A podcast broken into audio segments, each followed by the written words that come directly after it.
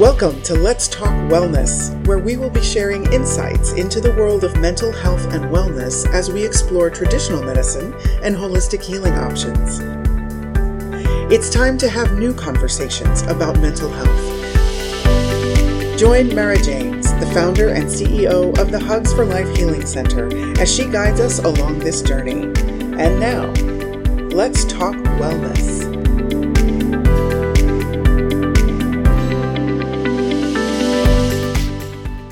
Welcome to Let's Talk Wellness. I am your host, Mara James, and I want to say thank you for joining us for today's conversation.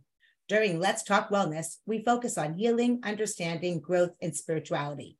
This is part of the Hugs for Life Healing Center, a subsidiary of the nonprofit organization called Extraordinary Lives Foundation, where we are devoted to supporting mental health awareness and providing resources for children and their families. As the founder of these organizations, I have the great joy of collaborating with a team of amazing people to help bring healing to children and their families around the world. You could find out all of the show information at elfempowers.org and in the link below. Now, let's talk wellness with today's guest, Charle Peck. Charle is a former high school teacher of 18 years and a clinical therapist specializing in trauma and now she works with schools all over the country, equipping educators with essential tools and skills to help them with their own mental health and wellness while responding effectively to the students' needs. Welcome, Charle. Hi, thanks so much for having me. It's so great to have you. Gosh, that was a mouthful. And I know we have we can't wait to hear all about you. So I always say let's start in the beginning and see what inspired you to get into uh, the field originally and then how you um, your journey took you to where you are today. Right. Well, I've been in education for over 20 years and I spent 18 of those years in the high school classroom. And so I got to teach about mental health while I was there. And what I noticed is that so many of my students were struggling and they were coming to me. And I realized they were coming to me because we had trust and rapport like they were going to other teachers that they had trust and rapport with. But there wasn't a lot of immediate mental health support for them with either within our schools or in the communities and they were really struggling and needed it. So I decided to understand the problem we were having in our system by going to get my master of social work so I could see it structurally, systemically, and it led me to become a clinical therapist. And so I eventually stepped out of the classroom and into therapy to work in clinical settings. But that work, I mean, I love that work and I, I get to do that work, but I need to be in school so we can make a larger, um, wider reach. And that's why I'm working with schools all across the country right now. That is so beautiful. So it's kind of like this uh, actually chose you. You started one way, and I love how that transpired. So you say it happened, it has to happen in schools. Why do you say that? Is it, you know, what's not working, and why do you think that that's the solution? Well, because if kids aren't at home, they're in school typically. I mean, there is homeschooling, there are other avenues, but our public school systems are flooded with our children. And so we need to work with adults who are working with kids. And parents are definitely a part of that solution too, by the way. Um, but our schools, I mean, the foundation for education is there in their buildings. And our job is to make good citizens and to help our kids thrive and have a good life experience. So it only makes sense. That's where the solution is, is our schools and they have wider reach. They have funding. They can support our families and communities in such a way we're going to we're going to create waves of change when we utilize them better yeah and you're preaching to the choir i definitely say there could be um, in one generation we can make a huge impact um, so I know some people say, "Oh, our teachers are overburdened; they don't have time for this." Which, so I, I know um, I agree with what you're going to say, but share with us how you would respond to that. Right. Well, having been a teacher myself, I sat through a lot of professional development where we had mental health professionals come in, they had great intentions, they had great information. But if you don't have a teacher lens, it's very hard to grasp that uh, that whole experience.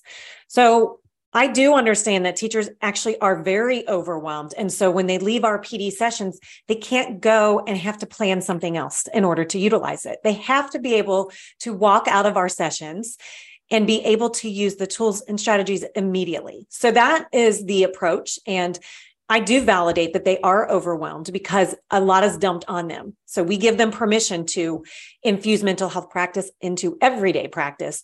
And that not only benefits them, it absolutely benefits their kids, their students. Right. And what does training for the teachers look like? Definitely interactive. I when we design it, we always pass it through the eye roll test. Like, will teachers roll their eyes at this? Because I don't want to sit in another PD session, right? With like oh my gosh this is such a waste of my time um, so there's a lot of discussion around how do we simplify this process for them in such a way where it's not overwhelming we actually spend so much time simplifying which is so hard to do so i always say it like this imagine writing a 25 page literature review, uh, literature review and having to scale that down and synthesize it to a paragraph. And that's what we do to keep it so incredibly simple that they're kind of like, are you sure this is it? And we say, Yes, the research shows this is what's going to work because if it's easy to remember, you'll actually do it. And we need to train them so that any of the tools we share with them and the skills they build, it has to be reflexive for them. So we don't have to use our mental energy and our physical energy anymore on this. So that's how we're going to make the change when we embed it right into everyday practice. I love it. And do you teach the teachers virtually or in person or both?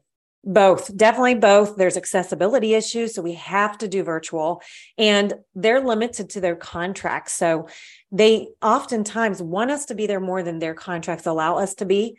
But we're now seeing them inviting us back several times a year. And it's the best is to do it in person, two days at a time, three times a year. So we're there with them in person, six days and then supporting them virtually with deep dive sessions. So, for example, we have nine skills that we teach in our sessions, like you asked before. And once we foundationally set them up with those skills, then we go back and we say, okay, what is the need here? So, you're struggling with students who have very big emotions. How do we respond to that? If that's coming from anxiety, let's teach you how to respond effectively to your anxious kids. What if they're not showing up to class? Let's deal with that.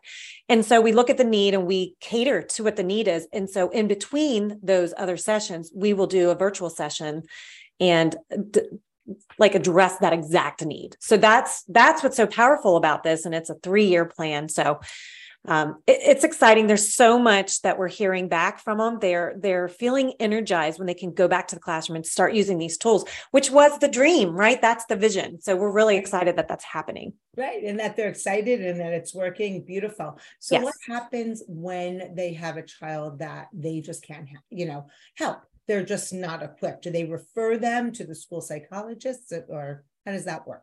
Yes, because we don't actually ask our teachers to be therapists. That's part of what's overwhelming them is that they feel like they have to be therapists or that we're asking that of them. And the system actually isn't asking that of them, but they're taking on so much with the kids. The kids are quote unquote acting out and they're not equipped to respond to that effectively. And then they're not sure how to handle their own mental health or not always given permission to do that in the meantime, right? And so when we show them how to do that and do it effectively while creating a safe space for students to engage in, those behaviors go down. And that system is set up so that the professionals in the building who are there that they're dealing with that. We keep our kids in the classroom as much as we can when we are equipped to do that. And then we create that system of reporting. Um, and teachers are really great informants, actually. Like they are able to give great insight, but sometimes they don't have the language and sometimes they don't understand when that needs to happen. Mm. So, those are some of the things we teach them to do. And then the mental health team, whether that's a school counselor, school social worker, school psychologist, they can do the work they're set up to do, right? Yeah. Instead of putting out fires all the time yeah. and lowering lowering their caseloads. So that's why it's a system approach. It has to work that way. And we equip everybody within the system so it alleviates that strain. I love that. And I, you know, they say it takes a village to raise a child, and it does, each and every child, right? And I yes. feel like something happens, then it's everyone's responsibility. It's not just the teacher, the school, the parent, and you know, the students. Uh, right. That is phenomenal. And how long ago did you start doing this? So this has been in my head for 10 years. so I've been doing pieces of it for all those years, whether it was doing professional development in my own district with other teachers. I've gotten to teach about mental health for 20 years. Like all of those years I've been in education, thankfully I've gotten to teach about that. The problem is, is if you don't have a program that has a long-term vision, it's yeah. done in silos as as that's happening in our schools now. That's why SEL is great. It's it's got a strong foundation of research. It, it the skills are amazing. The problem is the way we're rolling that out and only only equipping kids that's why it's not working right we have to equip the adults and start with the adults so yeah i mean there's a there's a lot to it but i've been having this in my head for a long time now i i've stepped out of education like out of the classroom never out of education yeah. i've stepped out of being a one-on-one therapist or working at the hospital which is where i was working in crisis with teens and their families i stepped out of that because this is guiding me much more. I'm working across the country now. And that's the exciting part because that's where the change will happen. We're actually working with other organizations now that are connected to schools, like the Boys and Girls Club, like they do after school programs. And before, so they need to equip their staff too. So you can imagine, Mara, the trickle effect that this is having into the community yeah. that we all need. It's just, it's so, so exciting. Yeah. I love that. And have you spoken to uh, the YMCA yet? I haven't gotten that far. I'm I'm thinking that's really important too. They're and you're probably reading all these ideas, and the universe is like, hurry up and wait. It's like I want to help the world, and it's like, okay, just slow down. You're going to help it all. so that's, I guess, on your to do list. And if it wasn't, it will be. Yeah, well, here's the thing is a lot of people don't know about us or I should say if they don't know about us, they don't know to contact us. So the good news is is we are out there a lot more and when we're working with districts, I mean they have a, a large pool of people in the community. So that is spreading very quickly. So it's the other organizations that we haven't reached out to. So hopefully that will happen soon because you're right. They need to be equipped as well. We agree. Yeah. And you're so you're in Northern Kentucky. Did you start the program in your backyard? Kind of. What's funny is all the planning has been virtual. And then we go out to California or Alaska or Virginia or, or wherever I'm called, North Dakota, um, all over.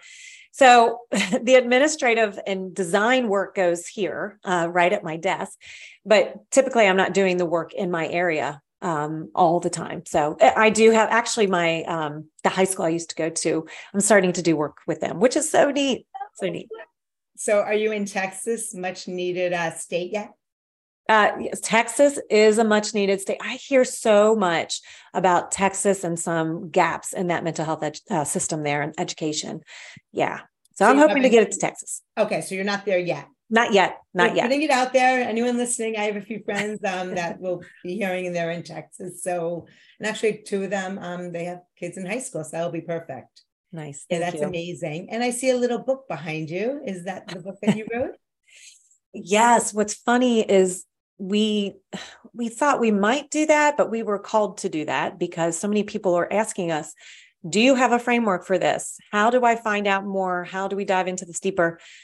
And with the limited time that school districts have because they would like us there more but we're restricted like i said before about from the contract so we decided to put the book together and we just released it earlier this year and what we're finding is people are doing book studies in their with their staff yeah and it connects their staff with parents yeah. We created this guide that we said, okay, we're just going to create a guide so that you can get those conversations started. So here it is. We we let them, you know, of course, download that. It's totally free. But what people want to do is you you can appreciate this. They want to have these conversations. They want to dive deeper and it's so neat like when they have the space to talk about it there's so much relief even from that. So anyway that's where that that's where that came from. Yeah and the teachers working with each other to real you know so they're not holding anything in be like oh you're experiencing that too and you know definitely um, a lot of times i've heard that sometimes also teachers will have a student or two that might be pushing their buttons and yes. it's something, you know, I always say like kids will show the parents what they need to heal in themselves. And I feel like sometimes the students might be doing that too. So as the teachers, you know, put on their oxygen mask um, to equip themselves to help also equip their students is very impactful. Absolutely. Absolutely. So important. Yeah. So your book now, is it who is the target audience? Are there schools, parents, both? Um, well, we will have a parent version coming out eventually because it needs to be there. It's part of the solution for sure. Right now, it targets educators, and a lot of leaders are picking it up. So, superintendents are grabbing it and distributing to their schools, administrators, school counselors, school social workers, because their lens is so vital. They understand that systemic approach, but we've made it in such a way to where you can just flip to a section to read it. So I'll give you that example, Mara. A teacher burnout, a lot of it is coming from challenging student behavior. I mean, that is no secret. And so part of that is what is triggering me? Why is it triggering me? And where does that come from? How's that showing up for me? And how do I notice that? And what can I do about it? So how then I can, how can I then set up a safe, secure space for that other person? And by the way, when I work with principals, that other person might be a colleague or a staff member. It may not at all be a student. A lot of times it is a staff member, and most of the time with the leaders. And so these skills are so transferable and they have to be. That's the purpose, so that everybody is speaking the same common language when they learn them. So that's what's exciting about it. Um, so anybody in education and really people are reaching out to us in other organizations that can we actually get this with our, our corporate staff? Because they need these skills too. And i think it will eventually go there as well. Yeah i love that. I love that. Yeah expanding. Um and i love that edge helping the teachers to help themselves to help the students. Um and do you do like um do you get evidence-based research back? Do you do questionnaires after? Yeah. well because i've been teaching Okay, so yes, so all of the skills are evidence based. There, in fact, when we put our book out, the manuscript out first to our publishers, they were like, um, "You have got to cut back all of the citations, or many of the citations, not all of them." And they said this is like a textbook. If you want to target colleges, who they'll probably scoop them up. But we said no, we want teachers to be able to just pick this up and read it. And there's a lot of storytelling in there too, so that they have examples. But when we do go work with districts, we always provide them a report after our PD, after the professional development. And that way they can see what the attendance was and what their their attendees were saying about it. And the reviews have been really great. And that's why we're so energized by it because they're craving more and more. Mm. And a mm. lot of times some of these events are on their spring break, President's Day week when they're off school and they're coming back and experiencing this and they're asking for more throughout the summer and um, online. So again, it just it just shows you, Merit, like they're asking for it. They need to talk about this. They want to talk about this. And most educators don't want to actually leave education if it was the working environment they signed it up to be in. I mean, that's that's really it. Right. Yeah. And I, I mean, yeah, it's interesting. You know, just right around where I am in California, there was some threats to one of the local high schools. Um, so it's the parents, and everyone thinks about the parents and the students, and they're fearing feeling all this fear, but the teachers, right? Yes. Oh my goodness. And yes. if the teacher's feeling it, how these empathic children are kind of responding off and, you know, of them and their energy. So um right. very profound. Right. You're right. Yeah, Charle, we're going to take a really brief break and then we're going to come back and hear some more good stories um, and hear more about your book. So, everybody, stay tuned. We'll be right back. In these shifting and changing times, more and more lives are being impacted by mental health. The Extraordinary Lives Foundation, also known as ELF, is transforming the way people view and navigate mental health challenges.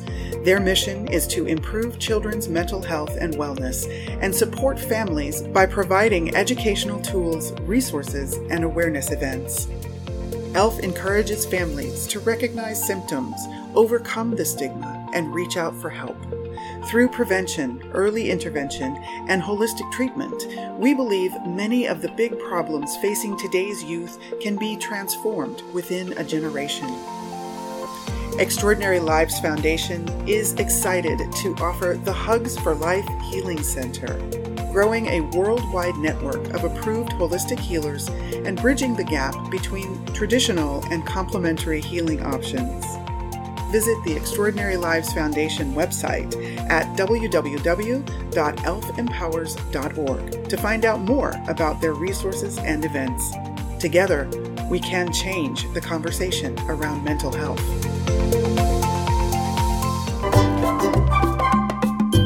We hope that you're enjoying today's Let's Talk Wellness podcast. And if you have a topic that you would like us to explore, we would love to hear from you. Simply email us at info at elfempowers.org. That's info at elfempowers.org. And now, back to the show. Welcome back to Let's Talk Wellness. I'm your host, Mara James, and today we have Charle Peck with us, who is a former high school teacher of 18 years, a clinical therapist, and so much more. Welcome back, Charle. Thank you. So let's talk back about your book. Uh, do you want to share the title of it again? yes. It's very simple so that everybody would know what it's about. And it's called Improving School Mental Health, the Thriving School Community Solution. Our solution, our approach is called Thriving School Community. That's what that's about. And you know what's so interesting? It's such a simple title, and you give pretty simplified solutions to really help teachers and parents. So I love that because uh, mental health is not a simple topic at all. And to actually spell it out and simplify it, especially when teachers and parents are getting overwhelmed, I just wish you were around when my children were younger. So thank you for doing this. Thank you. Yes. And you co authored this book, is that correct? That's right. Mm-hmm. Awesome. And so tell us about your co author. Yes. So we each did podcasts. We met up that way. Her name is Dr. Cameron Caswell, and she is an adolescent psychologist. She works with teens and families as a as a success coach, like a family success coach. And she hears all of these things that I was hearing when I was working with with students and families. And so we just we were kind of frustrated that we're we're seeing the same things over and over, but not big results in our schools. Because when we work with families, for example, a lot of the strain from our students and our kids not only come from the family, but they come from the school. And there's such a disconnect. So she and I got together and we said, listen, let's come up with these training programs and let's come up with this darn book so that we can spread the message and come up with a solution that will work. So that is um, how we got together, and that's what we've been doing. That is so beautiful. And as we had our little intermission, I received a text from a friend in Texas who's having trouble with her child in high school. And it's, it's I just love the timing. I mean, you can't make that up. And we know yeah. so many people are having um, challenges. And, you know, I'm always here to encourage them to reach out for help because we all have challenges with our kids and um, whether or not we want to admit them is a whole nother story absolutely um, so that is amazing and i love how the two of you came together and that you work with the educators and that Dr. Cos, uh, Caswell, am I saying it properly? You're right. Yes. Yeah. Okay. Um, is really helping the parents, so equipping them, and it's beautiful.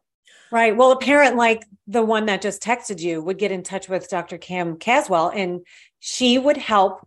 She would help the whole family system function better. Yes, and I can't great. wait to, for you to t- send me her information yes. as soon as we're done with this. Yes, thank you. um, so let's talk a little bit about prevention, right? So your book, the programs are really about prevention. Can you share with us a little bit about that? Yes. I mean, we have to talk a lot about prevention because it's the only way that we're going to have sustainability.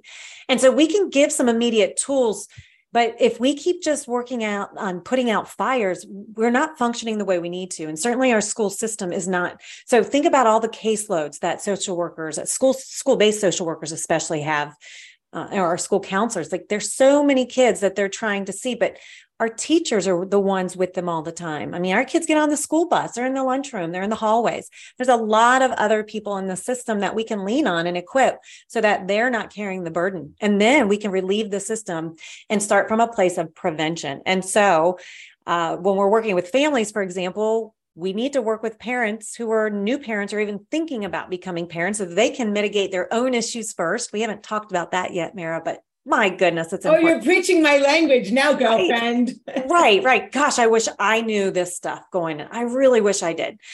The other thing is prevention starts with teacher programs. I mean, before teachers actually go into the classroom to get their own classroom or to even get the experience, we need to equip them right away. In fact, that's something that I'm doing too. I'm working with colleges around the country to speak to their groups and equip those teachers. So, yeah, I mean, it just makes sense, right? But we're just not doing it. So that's why we need to do it. We need to make this change now. And that's great. And um, if we were doing it, we wouldn't be having this conversation. And since it's not being done and you're really here to do it, um, I just really applaud you on behalf of, you know, everyone that you're helping. It's so amazing. It's so important.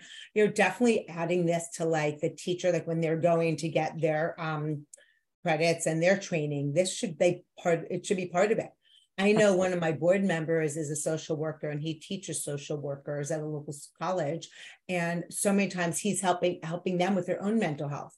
And that's what it takes. The sooner we can help um, an adult uh, before the, yeah, ideally, you know, there's always a different time. There has to be a crack in the rock to let the light in. So there's definitely different times. Um, with my husband being an OBGYN and sometimes working with some neurotic, high anxious um, mothers to be that's a great time you know but i think like there has to be a problem.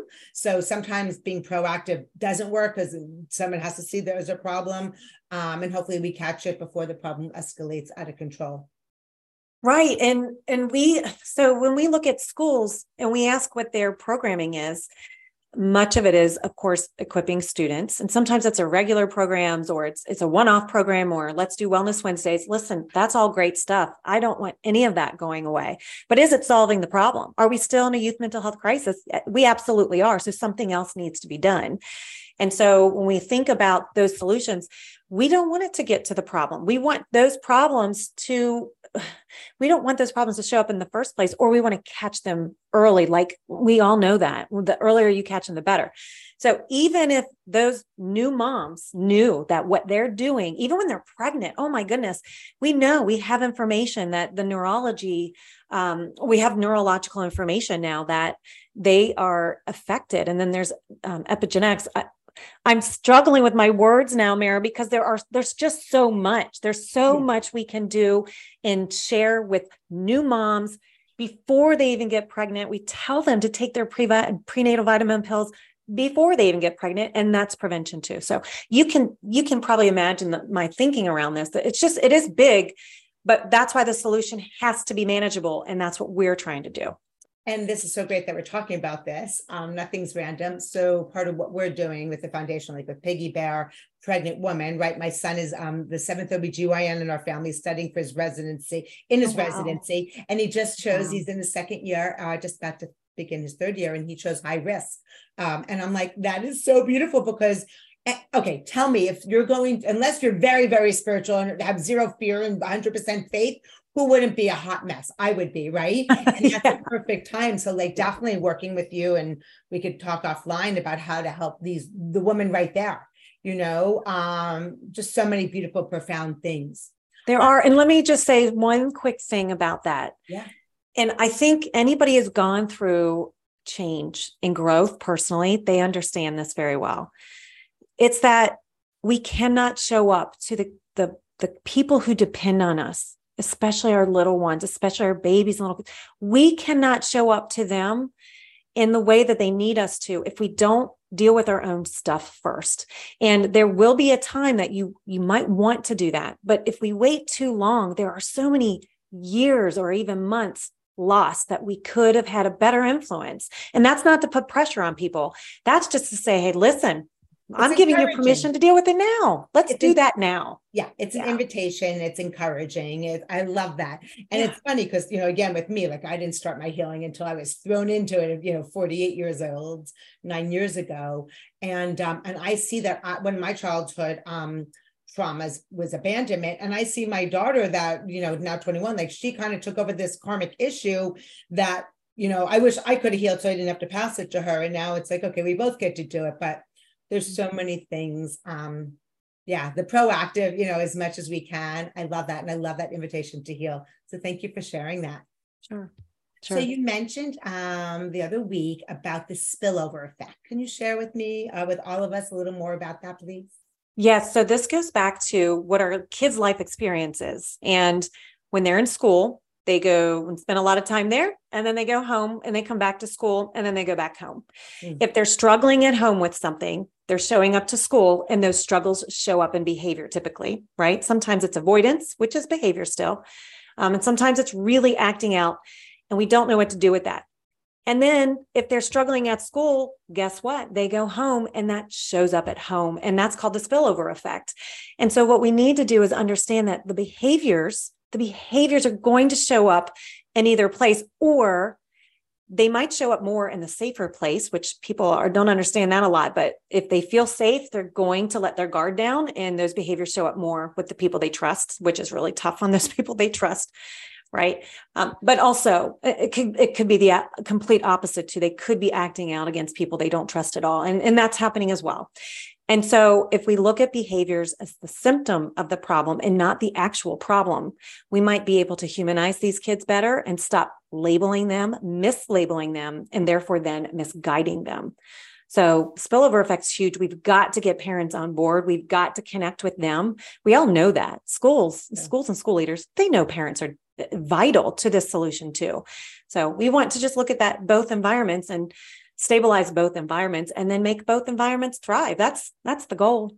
Right. And a lot of times parents, if they're not um, really aware of their own um, you know, emotions and traumas, then they can't even be present or aware for their child. So it's always again that putting that oxygen mask on first.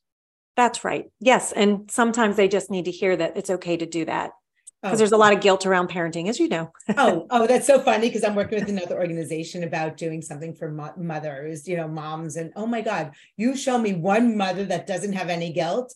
I'm mm. going to say she either has is on a different planet or isn't in touch with it. But I mean, all of us, my goodness, it's you know, and whether it you know our own or we hear that voice in our head that we shouldn't be doing this and that, it is just oh my gosh. And then when you're guilty, I have a lot of friends who you know their kids went through divorce, so they kind of sometimes uh, end up enabling versus empowering their children because they feel guilty for the divorce, and mm-hmm. that's a whole other uh, ball game. That's why our first skill is self compassion. It's about checking yourself and and combating that insecurity and being able to move through it and not get stuck. Oh, yeah. Um, and also, you talked about creating an immersive culture experience, cultural experience. Can you share with us a little bit about that? Yes, absolutely. Okay, so we talked earlier about equipping adults, right? We equip adults in the the system. That's mm-hmm. parents, that's educators, anybody working with kids. And kids, of course, they learn through modeling. They learn by hearing, they learn by seeing, doing. And so we we want to equip them as well. Um, but we start with with the adults and and i want you guys to all think about this as a cultural experience as if you're teaching a language we can teach kids the skill of language, right? Like we're doing with our one off classes in social emotional learning or our advisory, uh, advisory classes or whatever we're doing the one offs. But unless we're all immersed in that whole cultural experience of learning the language together and sharing in that common language, and understanding it, uh, it's not going to stick. And so we have to have that for long term sustainability. So again, that's why we don't say list, we don't say like you've got to do a program overhaul in your school. In fact, it's quite the opposite. We say keep what you have that you like, stick with that. We want you to power that stuff up by giving them these nine skills and embedding it into everything that you're already doing and level up from there and do that together. That's the that's the whole idea. Amazing. And so you keep talking about the nine skills. Is there one or two that you could uh, give a, a share with us now? Yes. Oh my goodness. There's yeah, because there's nine of them that you could share. yeah. yeah. Yeah. I'll tell you the one, the the two that that come to mind very quickly that I keep hearing about. Number one is social plasticity. So we know that plasticity is about learning to adapt, and, and there's so much more to it. But if you think of um, the brain adapting and learning and growing as you go through your life, well, we say, let's learn social plasticity. So think about somebody that you already like, they challenge you a lot, right? You feel very challenged by this person. And I always say when we're training, I'm like, just one, just one person, one at a time. right, right. And so we teach them to think about, well, what's more to their story? Like there's there's more to their story. And I always share the experience I had with my my one student. I'll call her Madison. That's not her real name. It was early in my teaching career.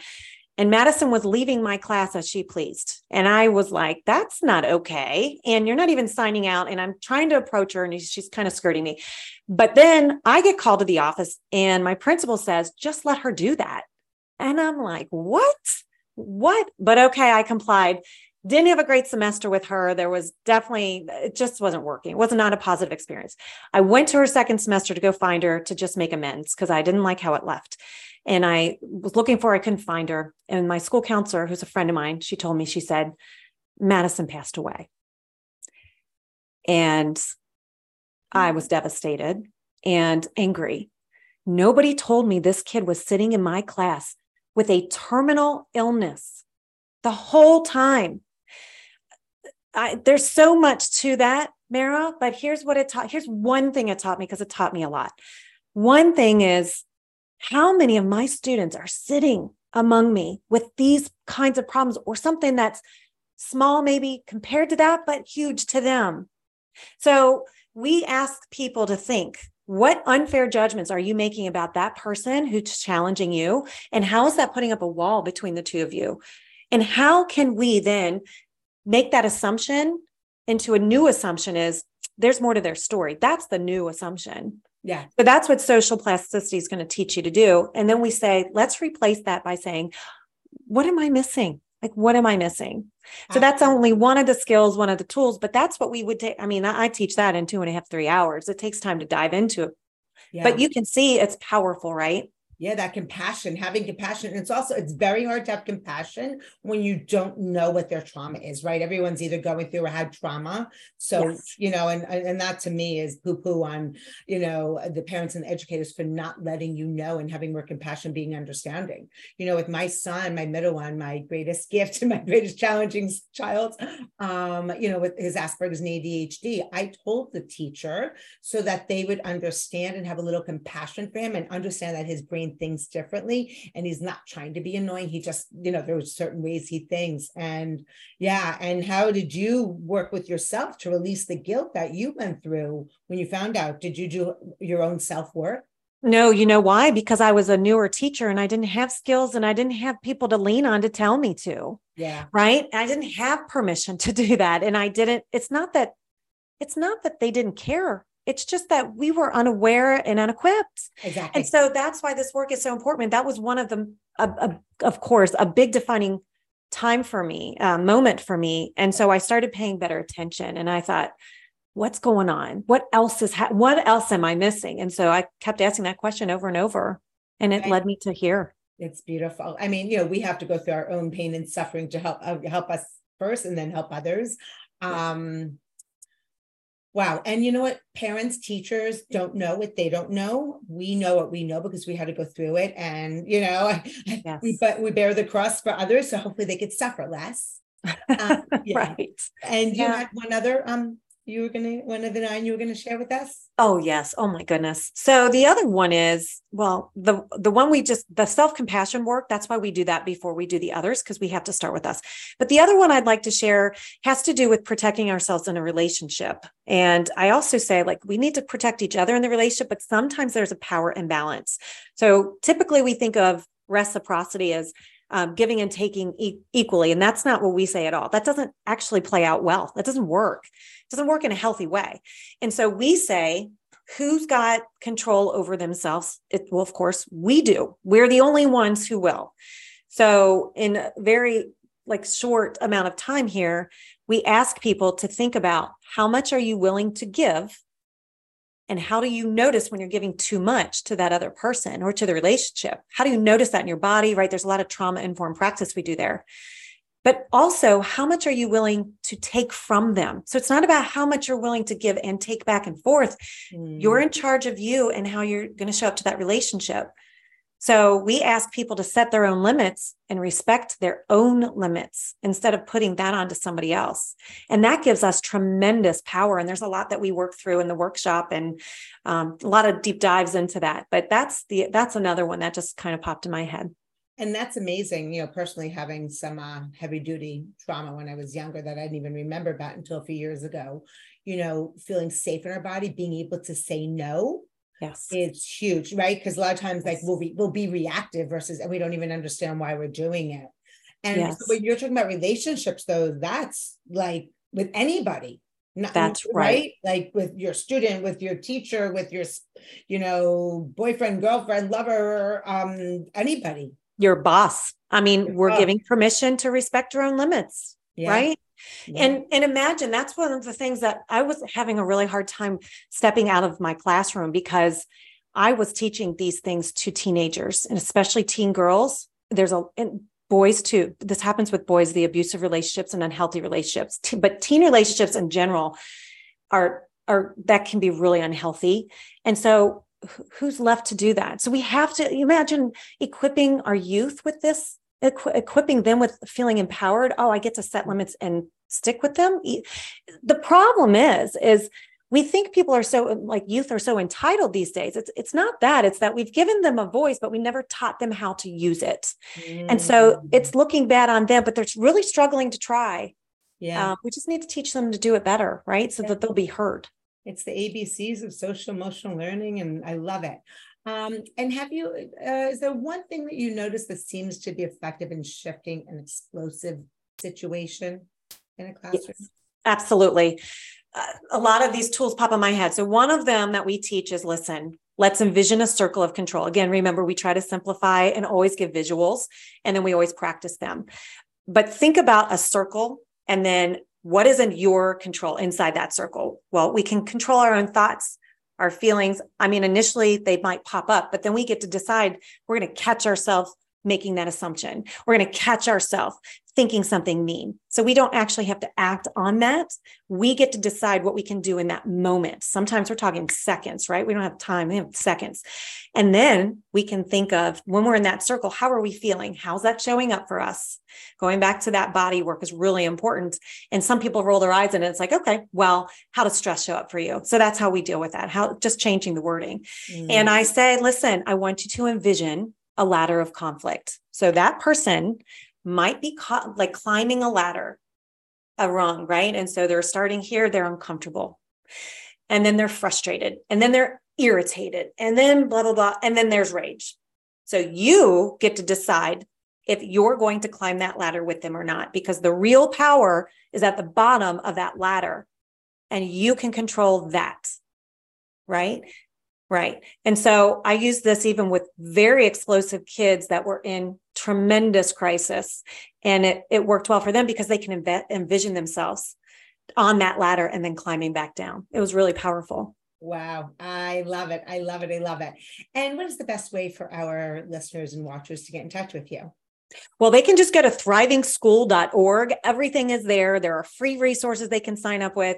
Um, certainly email me. Uh, you spell my name C H A R L E and then Charle at thrivingschool.org. Please reach out to me. I'd love to support you and get you some resources. My goodness, we could all use the support. Absolutely. And we'll put that your contact information um, and the link in the show information. Thank Carly, you. it's been such an honor and a pleasure. And to you and all of our friends out there, don't forget that you are amazing. Thank you for joining us for this episode of Let's Talk Wellness.